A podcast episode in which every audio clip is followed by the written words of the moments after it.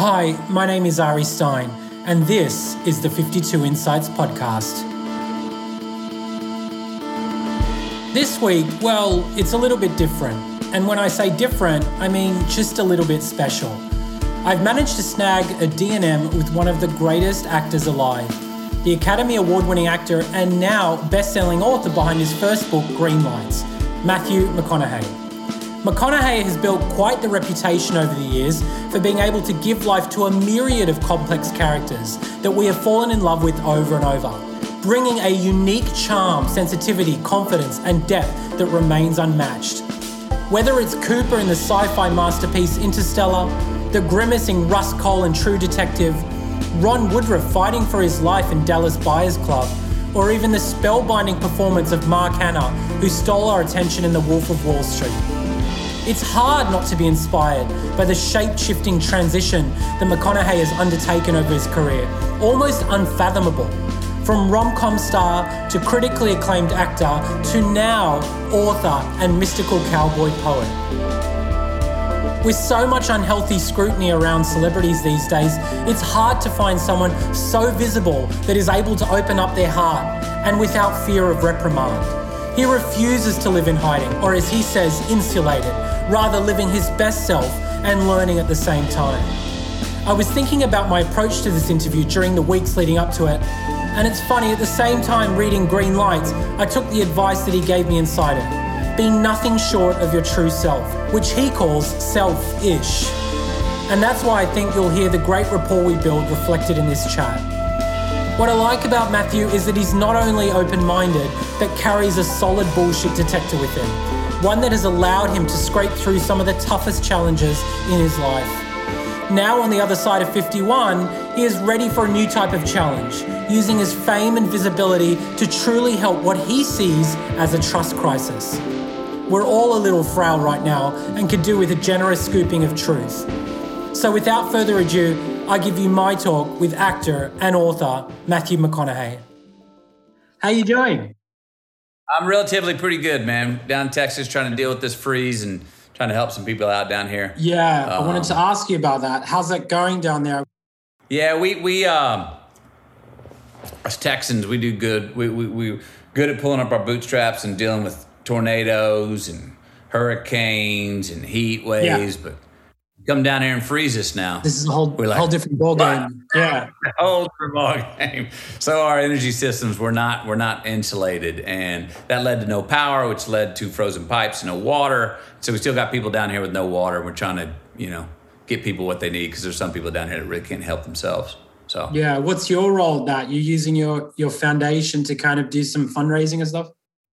We're gonna doing a virtual fundraiser. We got a concert. Went out to 10 different Texas musicians. So we're gonna have a big concert coming up here in a couple weeks, and going out to different companies. And it's called a We're Texas benefit, where we're gonna give some entertainment to people around the world, and you'll be able to donate along the way. And that money, we're vetting where that money goes and where it's needed here on the ground. Yeah. Anyone special? Anyone you wanna? Yeah, but by contract, I can't say right now, but it's a good lineup. All right. Well, look, I want to say this first. I want to say, we have interesting people come and talk to us, and, you're definitely one of those extraordinary people. And first of all, I just want to say, I finished reading your book, Green Lights. It's brilliant. Thanks, man. Fantastic. At times profound and a lot of insight, and we need that. In the world right now, a lot of chaos and turbulence and stuff. So look, I know you're a busy man. I thought we could do something fun for this and just kind of, I had you penned for 5 different areas. Yeah. And I thought you could pick one and we could just jump in and just see where we get to. What do you think? I've got childhood, philosophy, existentialism, that's 1, and 2, fame, politics, and your future. Where do you want to begin? Let's start with the first one. Childhood, philosophy, and existentialism. Now, if we can get that son of a gun done in under 45 minutes, we're pulling something off. We'll make it happen. So I'm not your therapist, but I'll do my best. All right. Well, look, what came at me, the childhood part, you know, a lot of your book was about your development, your upbringing. And I think, you know, it felt like to me that there was a little bit of turbulence in your childhood. It was quite physical. At least to me, it felt different to my own childhood. So, you know, it's important for me to try and make that leap and relate to you. Yep. You called hitting your dad a rite of passage. That for me is not something I can relate to. I remember throwing a potato at my dad's head, but not hitting my dad being a rite of passage. That could seem quite extreme to some people, don't you think, in a way? Yeah, well, especially in today's world, you know, we're trying to evolve our parenting skills and our relationships between children and parents. It wasn't. As you said, yours was different. Throwing a potato was different than wasn't mine. My dad, that's the generation he grew up in. That's how that's how he was raised. It was like nobody grounded anybody because they were like, I'm not going to take away your damn time. And it was physical, you know, slap a belt, what have you. And it was over with. My dad was a big bear of a man. And I think that passage you're talking about, I talked about hitting my dad being a rite of passage. It's a rite of passage I did not choose to partake in. It's one that I went, no way. And, you know, part of it is it's a little more Old Testament. Part of it was a raising was a little bit more fear-based. Now, I don't, as you know from reading the book, I don't judge them for that, and I still don't. I don't believe that they raised me wrong. I believe they raised me really well. They had different means of going about it than I do as a parent now, or that most parents that I know do go about it. But I know, and I knew then pretty clearly what they were trying to get across. I don't remember any of the butt whooping. I do remember the pain on my dad's face when I wouldn't tell him the truth, and he gave me 4 chances to tell him the truth, and I lied all 4 times. I remember the anguish on his face without saying a word of looking at me like, what do I got to do? How am I failing as a dad that you won't just tell me the truth of something I already know happened? And you lied to me again, and each time I lied to him, he got more distraught. That's what I remember. I felt that. Oh, good. I hope so. You know, that was a real challenge in the writing of the book is I can tell you these stories and perform them, and you can hear my voice, you can see, and you can tell they're a love story to me. But boy, to put the pen to the page, when you don't have my performance, I was like, can I get across that humanity that I'm not judging, that it was a love story? And look, I tell, you know, my mom read the book, and she's like, yes, all this is true. I do wish you would have told more of the stories about the 99% of the time where we were all hugging as a family. And I was like, yeah, I hear you. And then I thought to myself, why do I write and tell the stories that are usually have some sort of fight or violence around them? And my answer right now is this, is that those are the times where the love that we had in our family was tested the most, or you would think that it might break. You would think that this family bond we had, that these are times where, it may all blow up. When in fact, it never had a chance of breaking. There was never in question that was the end of anything. Even with my mom and dad getting divorced twice. Well, they were married 3 times. So what ended up winning out? The being together, not the being apart. That was never really in question, that the love that our family had could be broken. Even though those times, and I think that's why I tell those stories, is that's when that love was tested the most. Did you ever feel like you had to measure up to either of your parents? I know, speaking for myself, that a lot of people, at least my friends and people you come across in life, struggle with trying to emulate certain aspects or qualities of your dad or your mum. A lot of insecurities kind of emerge from that. Sure. As a consequence. Did you kind of find that? Yeah. Oh yeah. Well, to live up to my dad was always something that I aspired to do. To be a young man in his eyes was something I aspired to do that didn't happen until that story in some ways until I was like 19. Yeah, I mean, what made of the book? That's a great question. What would he have made of the book? He might have said the same thing my mom said. God dang, buddy, these stories are true. I know that happened, but man, oh man, what about all those other times when which was most of the time when we were all getting along? Maybe that's what he would have. Maybe that's what he said. He would have said. He would have loved the stories. I would have liked to have conversations of things I know now about him. Like, for instance, that when I called him and told him I want to go to film school instead of law school, and he says, don't half-ass it.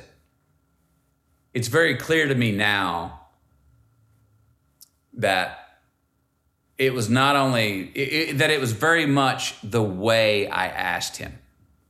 He could tell I wasn't really asking him for his permission. And that's what made him get excited and go, damn right, go do that. Don't half-ass it. He could tell that his son was choosing his own path. That was distinct and never talked about before in our family. It was original thought and an original path. And I think that excited him. And the fact that I was not bluffing. I was not really asking him permission. And that's what I think he loved about it, why he gave me the affirmation so quickly to go, yes, go do that. When I was reading your book, I read the part where you talked about losing your father quite spontaneously. And I lost my father quite spontaneously, quite recently. So I know how that feels. You didn't talk it too deeply about that potential. I don't know if you related to it, the mourning period. Was there more you wanted to say about losing your father quite so quickly? And I don't want to be too contentious here, but not being able to say goodbye to him in the way that you might have wanted to? No, I never really thought of that. I mean, I will say this. If it would have happened, if he'd have passed away 2 years prior, I would have felt incomplete. Because we did have 2 years of a relationship where now we were mates. Now we could have a beer together. Now we could share stories, and I could share them as an independent man who was also his son. But before then, it was always, you're my son first. So I couldn't share things. I felt like I was being measured or felt like he had to be a father to me. So we did have 2 years before he moved on in my life where we were somewhat peers. He didn't have to feel like I wasn't going to him only for fathership or only for his approval. And he wasn't speaking to me only as a father or a teaching lesson. And so we had 2 years where we could joke together about a common experience together that we had. We could give opinions about something we liked, a movie, a person, a book, that we never really could before. So if he'd have moved on 2 years earlier, I think I would have felt very incomplete because I'd have never had that time with him where we got to be buddies, which I did get to have because he passed away about 2 years after that happened for us. You talked about my home, Australia, just moving on. And it's funny, you said if it taught you, at the end, you said if it taught you anything, it taught you about loneliness. Thank you, Australia. So no, thank you for reminding me why I left.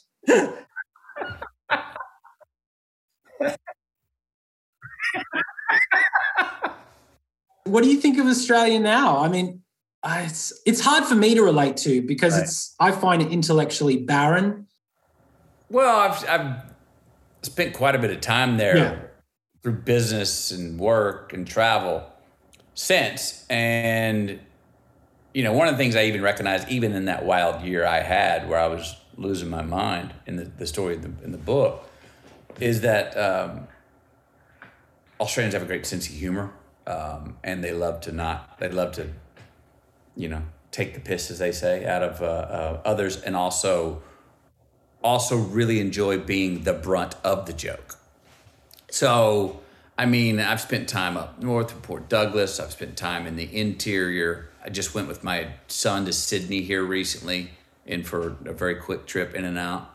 I get along well with Australia, now. I got along well with Australia then. I just had... They were crazy, man. I just had a you know, it was the place I was at that time in my life, trying to figure out who the hell I was. As you know, you read the story. It was a wild time. Look, I also, when I say thanks for that loneliness, is I'm a fan of solitude by reading the book, and that's where I learned the value of solitude. That's where I was, man, my Socratic dialogue was, I was writing 14-page letters to myself and returning those letters to myself just to get it out of me, just to have a little, I didn't have anyone talk to. And jacking off to Lord Byron. Jacking off to Lord Byron with U2's rattling hum in the background. Oh, it's great stuff, man. I mean, hilarious. And then at the time, I don't think I'm losing it. At the time, I think, hang in there, we've got another day, everything's okay. And I look back at it, it's stuff I was writing and doing, and it is freaking hilarious. Well, you see it in the story. I think it's hilarious. So let's move to the existential part. I want to go a bit deeper. I was quite intrigued by the level of candor in your book. I didn't expect it. I know you collated the book from notes and journals that you kept over your life, but it allowed me kind of a deep insight into your persona. I mean, you know, what the world sees of you is only on screen, and certain movies, you portray certain characters. So you reveal yourself in a much deeper way. And you recently said in an interview, you know, I mean, I'm still interested in the same things I am at 51. Then I was at 14. I'm still asking those existential questions. Who am I? What am I doing here? What's my relationship with the world? Do you feel like your book, the process of writing the book, brought you any closer to figuring that out? Yes, in that I can be more honest with myself. And I also, the book closed the gap between who I am and the world's perception of me. That was part of the selfish reason for even writing. What do you think the world's perception of you was, though? I mean, there's a part of the world that has always sort of thought like, yeah, McConaughey just wakes up in the morning and somebody tells him, hey, head over here and go do this. And he just rolls out of bed and does it. And hey, all right, cool. What are we doing today? You know, and there's I think the book reveals at least that there's a method or an approach that in play. I don't think the world has any. I don't think the world's ever thinks I run into much resistance. And I think the book, at my own expense, hopefully humorously at many times, you go, oh wow, no, there's been a lot of resistance and even self-created resistance. But I don't, choose to take that in. I haven't chosen in the past to take that into my life and say, do you understand? Because who the hell wants to hear, you know, if something's hard, you know? It's like I'll share that in the book about there was a method or there was preparation or there was actually many screw-ups to lead to many successes. And I don't think the world thinks that I, step in shit near as much as I have. Yeah. You know? You said every night we sleep with ourselves. We only have one choice, which is to forgive ourselves. I really like that line. We have to face ourselves every night. I mean, I know exactly what you mean there. To me, that means forgiveness and self-love. What does that mean to you? Well, sometimes it's about forgiveness. It's not always. Sometimes it's about I'm sick and tired of this part of me of who I've been being. I'm tired of it. The buck stops here. I'm changing it. I'm changing a habit. Because if it's all about forgiving everything, well, then we're just letting ourselves off the hook and we kind of become repeat offenders, you know, of the same thing that maybe didn't pay us back in our life or the same actions or hanging out with the same people, going to the same place, the same habits we have that aren't really helping us evolve. So sometimes it's about, I'm sick and tired of this. I'm tired of this part of you. McConaughey, me talking to myself, I'm not putting up with him. No, I'm not forgiving you yet. I'm sick of it. So we stop it. Change a habit. Also, you know, that's that fine line. A lot of times it is about that. Well, no, I'm forgiving myself for this. I'm going to let you slide. You're human. We're going to move on. Try not to be a repeat offender. Do we seek some real retribution? Do we really want to change it? Yeah, but come on, I'm being a little hard on myself. Don't be such a, sometimes we're too arrogant with the extent with which we're the judge and jury of ourselves. And I have to remind myself, I think we all do. Who the hell do I think I am for being the judge and jury and telling myself that this is wrong? Well, wait a minute, come on, let me screw up a little bit here. Let me give myself a little slack. But then other times, I think it's what I was saying earlier. No, I'm not forgiving myself. I'm changing. I got to change something. Because if the old metaphor of like, yeah, screw up all week, then go ask for forgiveness on Sunday, then go back and do it again. I'm like, come on, man. Yeah. I'm not buying that. That sounds like a bit of a cop-out to me. But I guess what I'm trying to figure out from the book, the one of the key things that I took away from your life or the way that you write is that there's two McConaugheys. There's the bravado McConaughey. We see some of it on screen. We see it in the book. But there's also the vulnerable and sensitive McConaughey.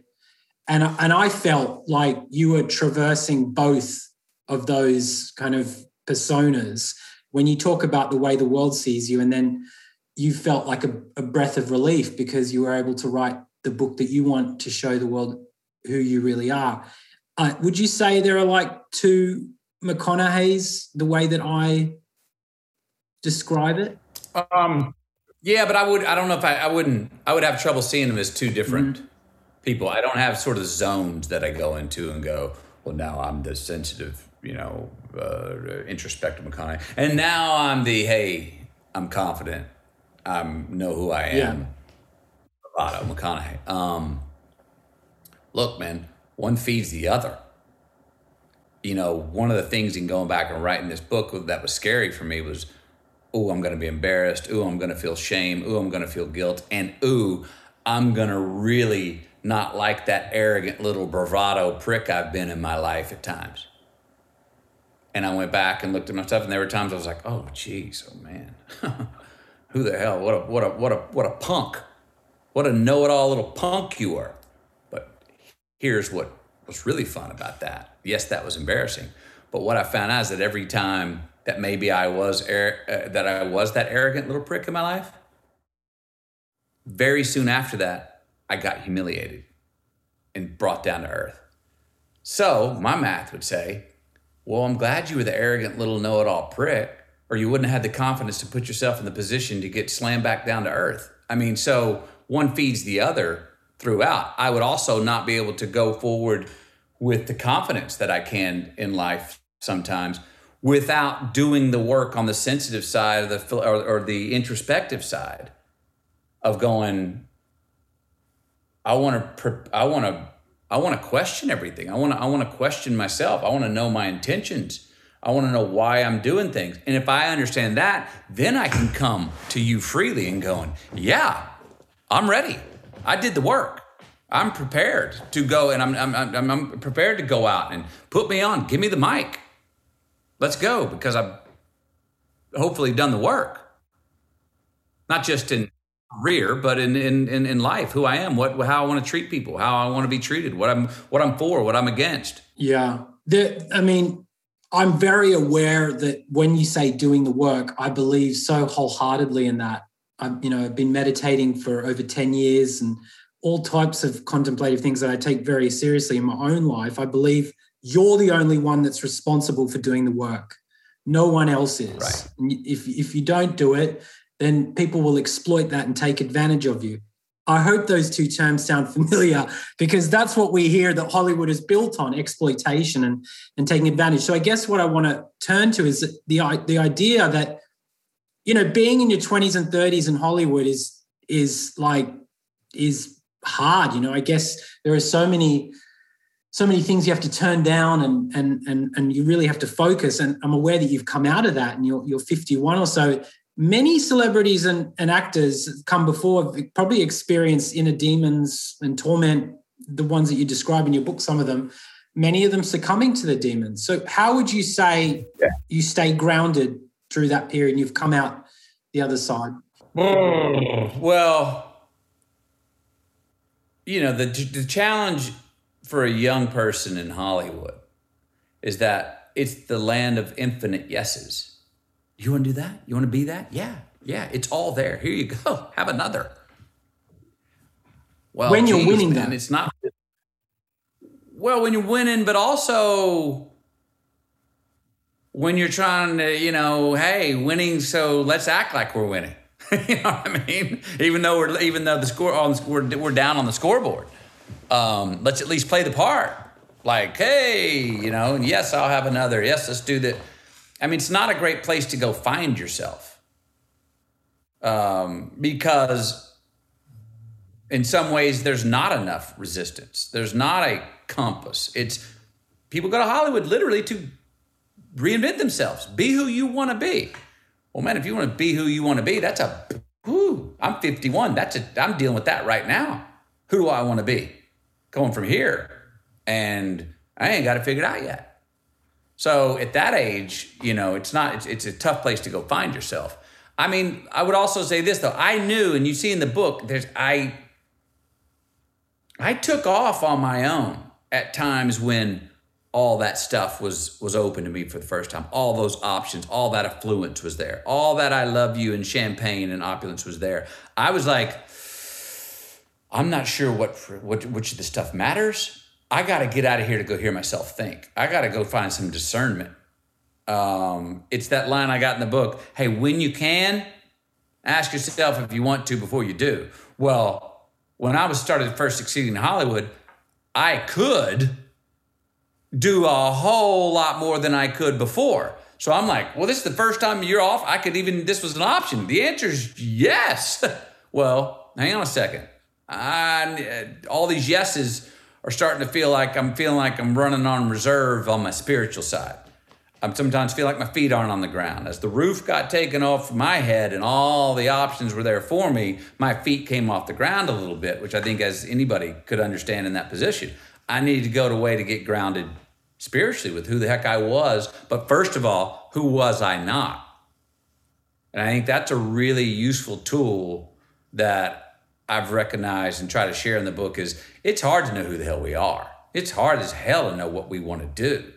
So take a little pressure off ourselves and go, let's identify who we are not first. Let's identify what we don't want to do. Well, I can probably say that if you don't know who you are or have a faint sense of who you are, boy, you are in for a bad ride if you don't, you know, that's what I was talking about, you know, the exploitation side. Well, you can look up. Yeah, you can look up. You may succeed and it may work for a while to go be this because people will be this. And all of a sudden you can look up though. And when you're stuck there quiet at home in your bed alone at night, all of a sudden that company ain't any good. And what do you want to do when that company's no good? Well, usually we want to numb that feeling. So there's many different ways to reach out in the world to numb that. Did you ever go through a period where you were... maybe numbing myself? Yeah. Were there any things that you know? Oh, I mean, look, I've had, you know, times in my life where I would look back and go, you know, don't want to make it a habit to drink that much. You know what I mean? You know, or you know, times where I'm like, geez, you know, it's kind of, I call it like a Vegas syndrome. It's hard to sleep in Vegas when you know all that stuff's going. It's like FOMO. All that stuff's going on downstairs 24/7. It's like, sleep? What are you talking about? Let's go gamble. But I was always had a pretty good feeling that, this is if I was in one of those phases, I was like, this is a stop, not a stay. You know, I know I'm just renting this right now, this place that I'm at. This is not to own. This is just to rent. So go ahead. Yeah, yeah. What do you make of the way that you see the world right now? You just hear it from everyone. Is like, I'm not even talking about COVID. There's just so much, you know, I'm not even talking about the politicization. There seems to be an energy that's quite unsettling. No trust. I'm sure you've tapped into that. I'm sure you have a read on it. I think the major thing right now that could have long-term really harmful effects is the lack of trust that we have in each other, in leaders, in ourselves. You know, part of that is in the long term healthy in that we're having to reevaluate. We're having to remeasure things that maybe we took for granted before. And, but how do we reconnect and have a bit of trust in each other and ourselves again? That's I think the biggest hill that we have to climb. I'm told that I go into situations trusting more than most people. And I think that's correct. And we all know I don't go into a situation with 100% trust. You could be a fool to do that. You're susceptible. Not everyone out there's got your best interest, coming at you if you just come out with full trust. But I'm noticing the people I talk to are saying they go into every situation now with zero trust and saying, it's up to you to allow me to build my trust in you via from when we started this conversation, with any conversation. That now I can only build the trust, or you can keep me right there where I don't trust you. I hope I got a pretty good gauge on. I come in with the best intentions. I come in with a certain reverence for people thinking that they're coming at me the best. I got good spider senses though, if in this, interview, you asked me a certain question, maybe you already have that. I'm like, I think he's trying to get this. My alarm goes off over here, but I'll weave through it and live. But I'm coming in already with a certain amount of trust. And I do know this, that when we go in with a little more trust, it can inspire the person that you're talking to give more trust as well in a given relationship, in a given communication, in a given meeting.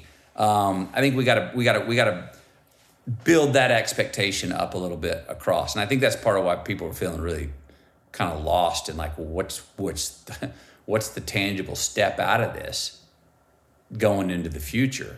And then we have the added challenge that in many ways, just technically, this is going to be our means of communication and has become a means of communication remotely in the future. To some extent, this is going to be it. And you're telling me you want to build more trust and we can't even be in the same room? That's an odd idea for many of us. And I think it can be done. Yeah. I want to just quickly go back to the fame bit. I want to get to the politics as well. But Jim Carrey said something that was quite profound. I mean, he talk about a transition. He said, I wish everybody could be rich and famous for a day just so they could see that it wasn't the answer. And I think that kind of, I wanted to ask you about that specific statement. How, you've had the spotlight shone on you for so long. How harmful would you say fame can be? I see that it hasn't destroyed you from the inside. Right. You've made it out alive, as you mentioned in the book. How do you feel about the amount of attention that celebrities receive? Is there something in Jim's statement that really hints at the truth, something deeper there? Well, the truth in his statement is what you just said. How potentially harmful can fame be? Well, extremely harmful if you think it's the answer. I never thought it was the answer. Was it at the top of was it one of the things at the top of my list to go achieve as it was happening and aspiration? Sure. But I never thought like, oh, that's ta-da. I've got it. If I get that, if I get money and fame, then I've made it. Was it at times where there've been times in my life where that was the consuming sort of aspiration for me? Sure. But I never thought it was the answer. So I think that's the truth in what he's saying. If you think that's the answer, negatory. It's fine to go pursue it. But I'll say this, there's certain parts of it. And I bring up this at the beginning of my book, when faced with the inevitable, get relative. I write about that time in the book, the Monday after A Time to Kill. I was famous. I felt it. The world was a mirror, man. It changed and it hit me. I went like, I'm famous. Wow. Oh, how cool. Shit. All in the same sentence. I went, oh, okay. Now, from that day on, I said, people want to now know what's going on in my life. Paparazzi, that, and the other. Do I like those things? Usually not.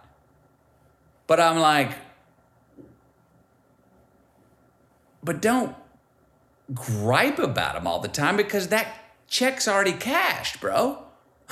It's done. It's inevitable. It's not going to do any good to him and Haw about that existence. That check is it's cashed. That is inevitable now. So how do we navigate? How do I get relative with going through life and not being completely exploited? Not just being someone who's going to go, yeah, whenever you want, tell whatever story you want on me. I'm an open book. Bullshit. Got to protect some certain things and define what those things are you want to protect. And anyone who's famous and rich has different ways they go about it. I'm one who chooses, I would say, if you look at other people in my position, I choose to live a life a little less insulated than most of my peers in my position.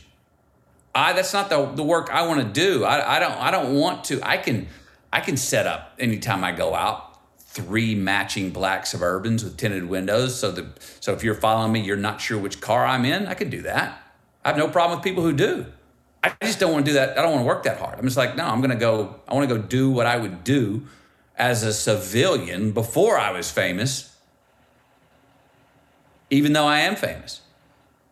But again, I kind of realizing through your answers that you stayed very true in the book as well, that you have a very grounded antenna. What I mean by that is, at some point very early on, you probably realized, holy shit, this isn't for me, and this is. I mean, I got the sense that you moved to Texas because you probably felt that, you know, if you stayed there, you'd probably shrivel up, or at least that's the sense I got. And it was a wise decision. So not many people have that kind of very grounded antenna that you have. You have a conscience that you listen to, and it's wise.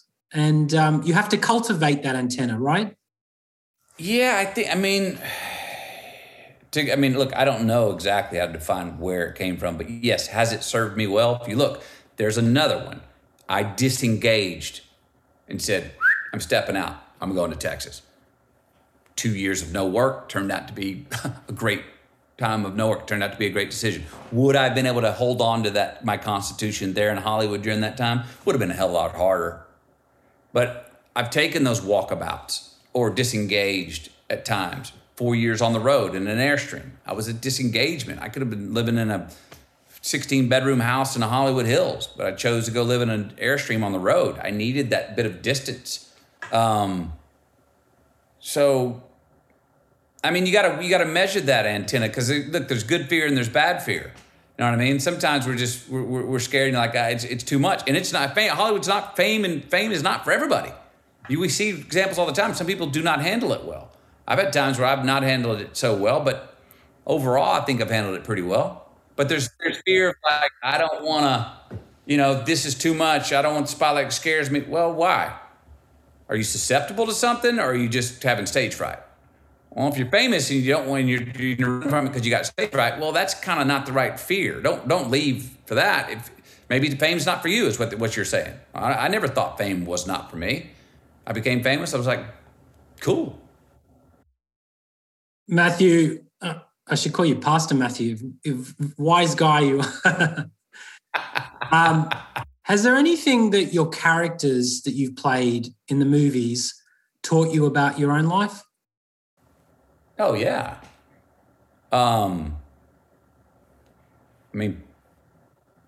Pick one.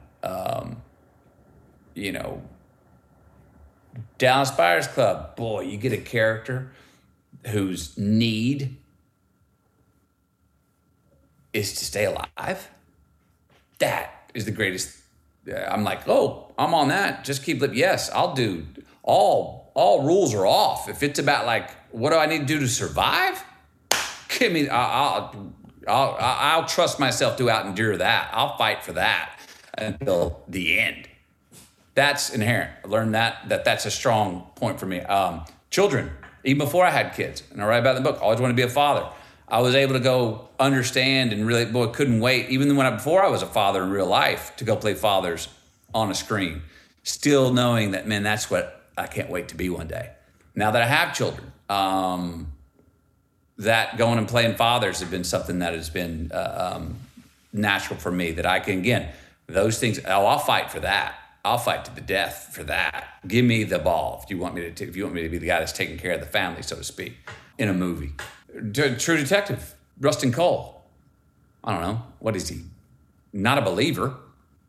You know what I mean? I am a believer.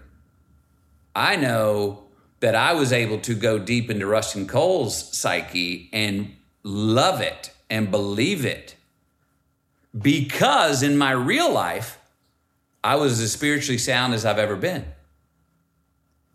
If I wouldn't have been as spiritually sound as I was in my real life, I don't think I could have gone so far into inhabiting Rustin Cole's mindset. You know what I mean? But I had trust and confidence in my own belief, in my own relationship with God, that I was like, oh yeah, let's go spend a year in Rustin Cole's head and trust that we're you know, when I come back, my church is still open. You know what I mean? And I've learned that I like that. I like going from opposing extremes. I actually like coming from a comedy into a drama. I like going from a drama into a comedy. I like coming from a place in my life where I'm super spiritually sound into a role like Rustin Cole. So I like the opposites. What does spiritually sound mean to you? When you keep referencing that, what does that mean to you? Mean like practically or like my belief in my relationship with God? Meaning when I'm going around the world, you know, one of the keys is when I'm getting a little on shaky ground and I need to bend a knee is I'll find myself objectifying people, places, even myself. What do you mean? Well, not seeing people as brothers and sisters in humanity, and maybe looking at like what could they do for me, or what is or what or looking or I'll see maybe the foible in them, or the crack, or the disease, not the health. And that's why 6:22 is such a great verse for me. Keep the high eye. Keep looking for, come in with trust. If I'm not spiritually sound, I'm coming in with less trust. If I'm not spiritually sound, I'm dissecting where you may be an ugly or mischievous or wrong or what your problem might be. I want to be aware of that, but I don't. When I'm more spiritually sound, I'm aware of that, but I'm much more on the upside of seeing the affirmations in people. You know, you're a guy that's very sounded and grounded, and you bring a lot when you bring something to a space. You give it your all, I suspect. That's the feeling I get.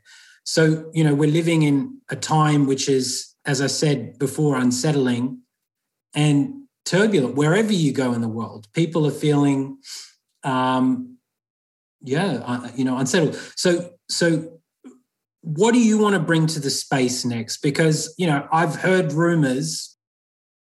You said, "How can I be useful in a leadership role?" And I don't know what that means, but I'd love you to expand on how you bring the vast insight and wisdom that you have, and you know that overview to a place, especially in America. I mean, we've seen what America's been through. It's been on the hospital bed for the last couple of years.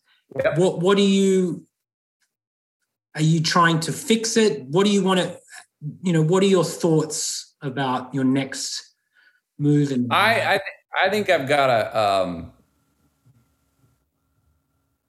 a place when I say be useful in a leadership role. I'm not trying to fix it. I do think that I can help maybe inspire us to fix it ourselves, and that it starts with the individual. It starts with you and me. You've seen, I've said this before, in the damn mirror. And if we start taking better care of ourselves, all of a sudden, that's the collective change that we start to see. That's the policy change. That's how it fixes itself. Now, how do I go about that? That's what I'm still massaging now. What is that? I've done movies.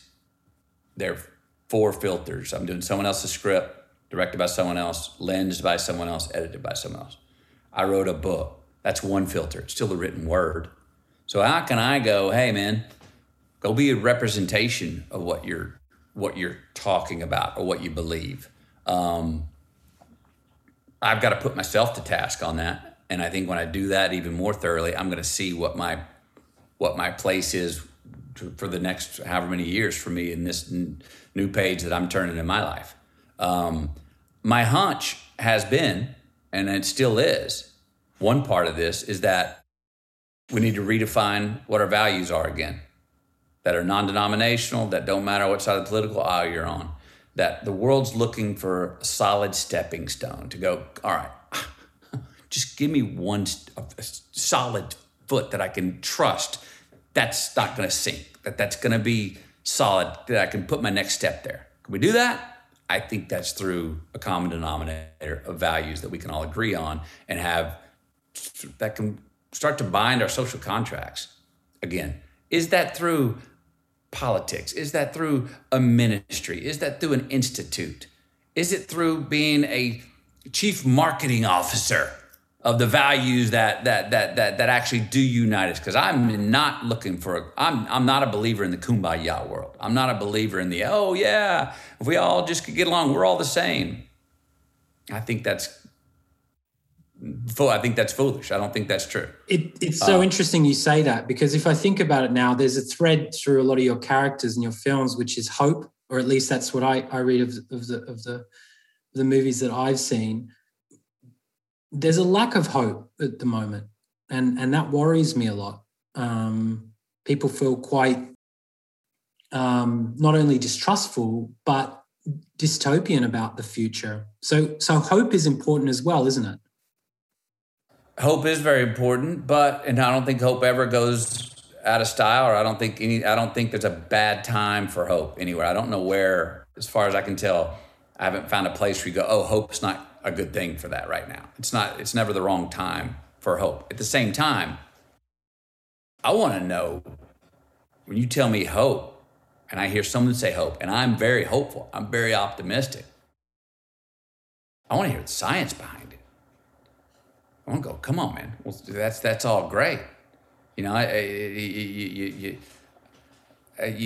love the hope lets us project, you know, into the future. Yes, well, I don't want to be selling vapid Hallmark card evangelism, you know, of being a fatalist either. I'm like, no, it's there's hope, but we got to build our way into the hope, because you throw hope out there on its own. It's like I talk about with, like, we say a leader gets into position. We campaign for them. We believe in them. And they've got us on our front porch. And we were sitting down. And now we're at the edge of the front porch. We're standing on the edge waiting for election night. And they get in office. And we're like, yes. And then we go sit back down on our chair in the porch. So the hope is great, but we got to understand our leaders aren't going to do it for us. They may have a vision that we follow, but they're not going to do it. They're not the nuts and bolts. They don't have the hammer and nail. We got to do that. And it's a daunting task, because you're like, wait, what can I change? Well, if enough of us clue into, oh yeah, all I got to do is worry about my hammer and nail, then all of a sudden you look around and you go, oh, got a little movement happening here. Got some things happening. We're building better people. Ooh, we're building people that understand delayed gratification, that actually they're doing something that's helping themselves out, because I do believe it's got to be, again, very personal, but it's also good for the most amount of people. That spot where the decisions, what's best for me is best for each one of us, I think that's the honey hole. It's just, how do I get people to understand that? How do you see, you know, you talk about money and fame. Look at my country. What do we tell you success is? What do we tell you get respect for? What do you get a seat at the table? That was all VVIP for. Money and fame, baby. That's the two. Well, if that's the two, if that's the goal, we're all going to lose. That's not, as Jim Carrey said, that's not the answer. I got no problem with those being up near the top, but I don't think those should be the top two. But you played quite a vital role in promoting that. I'm not interested in battling saying, don't want money and fame. No. Fame's great. Go for it. But it's not the, as I said, it's not the answer. Money's great. It's a great tool. I'm also, when I say I'm not talking about kumbaya, I'm not talking about, my idea, it's a for-profit idea. I just want to redefine the word profit a little bit. I want to redefine the word currency. Yeah. And that also, I'm not saying don't fill your bank account. Go fill it.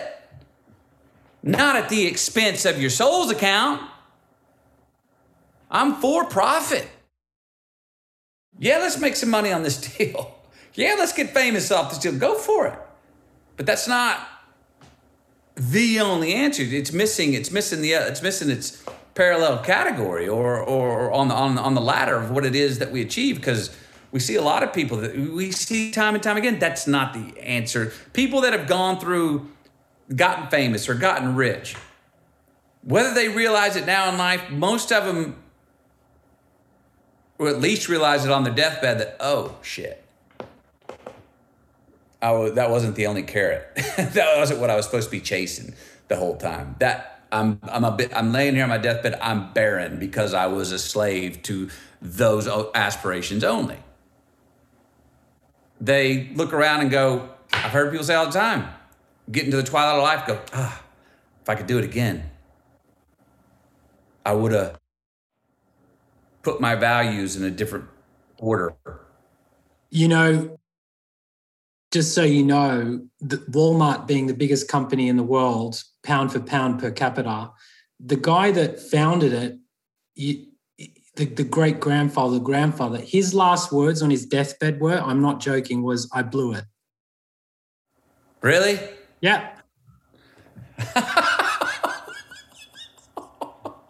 And it was, the reason why he said that was because he never spent any time with his kids or his family. I mean, that was one measure of it, but he said, yeah, I blew it. I mean, the richest family in. Yeah.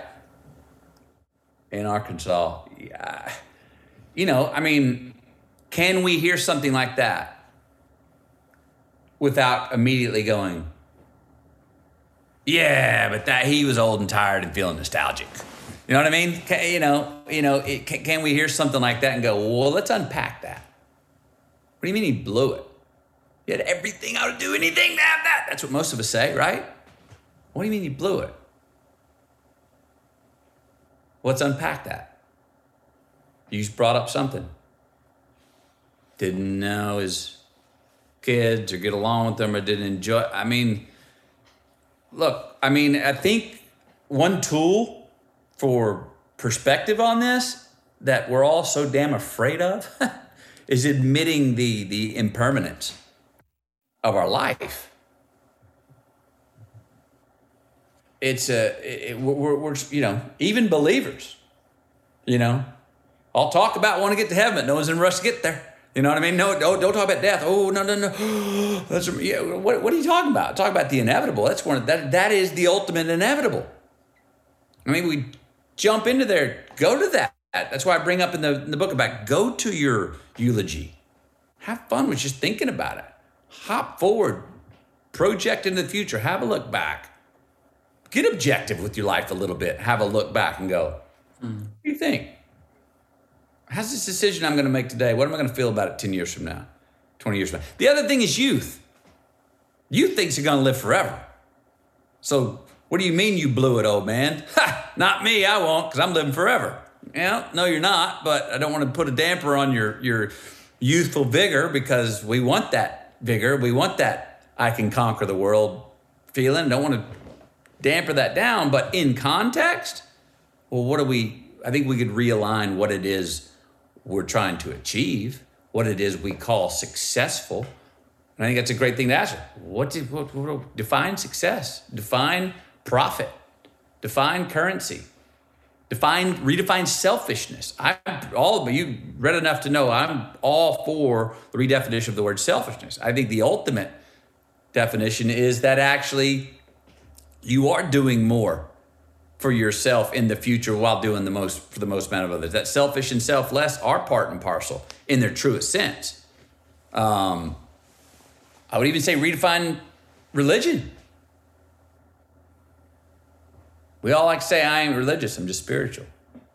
You know what religion means? Latin root of religion? Tell me.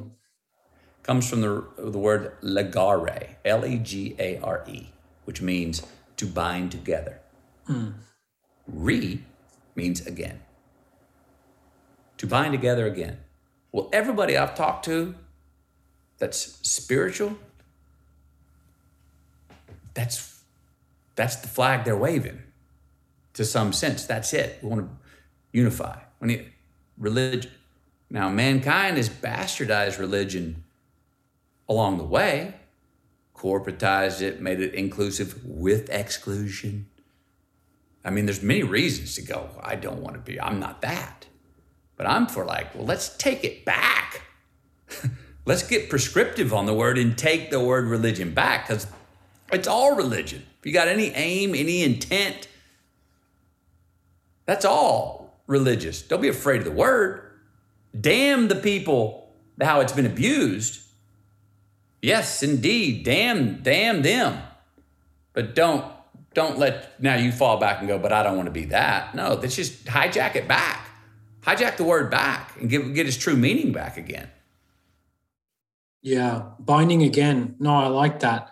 Matthew, I've taken up enough of your time. This is really, really, really mean it when I say I enjoyed this conversation immensely. Well, I did too, Ari.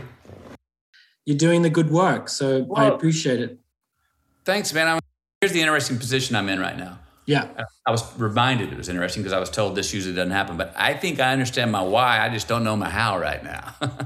Your how being what the vehicle. Yeah. What is, what, in what way am I going to, can I help? Yeah. Build better people. What is that? Because I don't want it to be legislated. I don't like being told what to do. I don't think anybody likes to be told what to do. I don't want to throw a mandate. Well, you just did. You sold zillions of books, so you're telling people how to live their truest self. I mean, that's the best work you can do. Well, I'm on it. I'm just saying, what's the next? You know, and I'm trying. We'll see. I'm glad it's translated, man. I'm glad. Yeah, it's translated. I mean, that's the best thing you can do is be true to yourself and help other people. You can infect people with that. You know, that's important. Maybe that is the work that you need to be doing, you know? Right. So, well, that'd be a good epidemic. We wouldn't want a vaccine for. Listen, I just wrote a piece for my magazine called What We're Getting Wrong About Climate Change and Mental Health. And my theory is that, you know, climate change being the biggest impending catastrophe we face on planet Earth, mental health is just an internal reflection of our declining internal habitat. Our mental health is it's a natural symptom. You're gonna notice that our mental health is declining. If our mental health declines, our external health declines. Our external health being the environment, you know, and vice versa. Our external climate declines, our mental health declines. Yeah, it's vis-a-vis. There is no well, this is another discussion. There is no external. There is only ourselves. This is right. What the great spiritual sages say, you know. So you can't say the climate is declining. When you go out there and they say we need to decrease by 2 degrees and we need a net zero target, it's all bullshit. You need a net zero target within yourself. What does that mean? You need to decrease the carbon within yourself, the hot air. It's all a metaphor. It's all a spiritual metaphor. I dig. I dig. I hear you. I hear you. I hear you. The biggest catastrophe on planet Earth isn't climate, isn't COVID. It's our mental health, which is our spiritual health. I love it. I hear you, man. We're saying the frontier we need to be working on. It's right here and right there. That's the frontier. You have to get your shit together. I'm with you, man. I'm with you. You know what I mean? Yes, I do. Well, I dig it, and I'm gonna go with that and unpack that. Yeah, a pleasure to talk to you, man. And right, you know, well. You're doing good work. And indeed. And good luck with your next chapter in your life. Hey, Amina. Thank you. I appreciate that.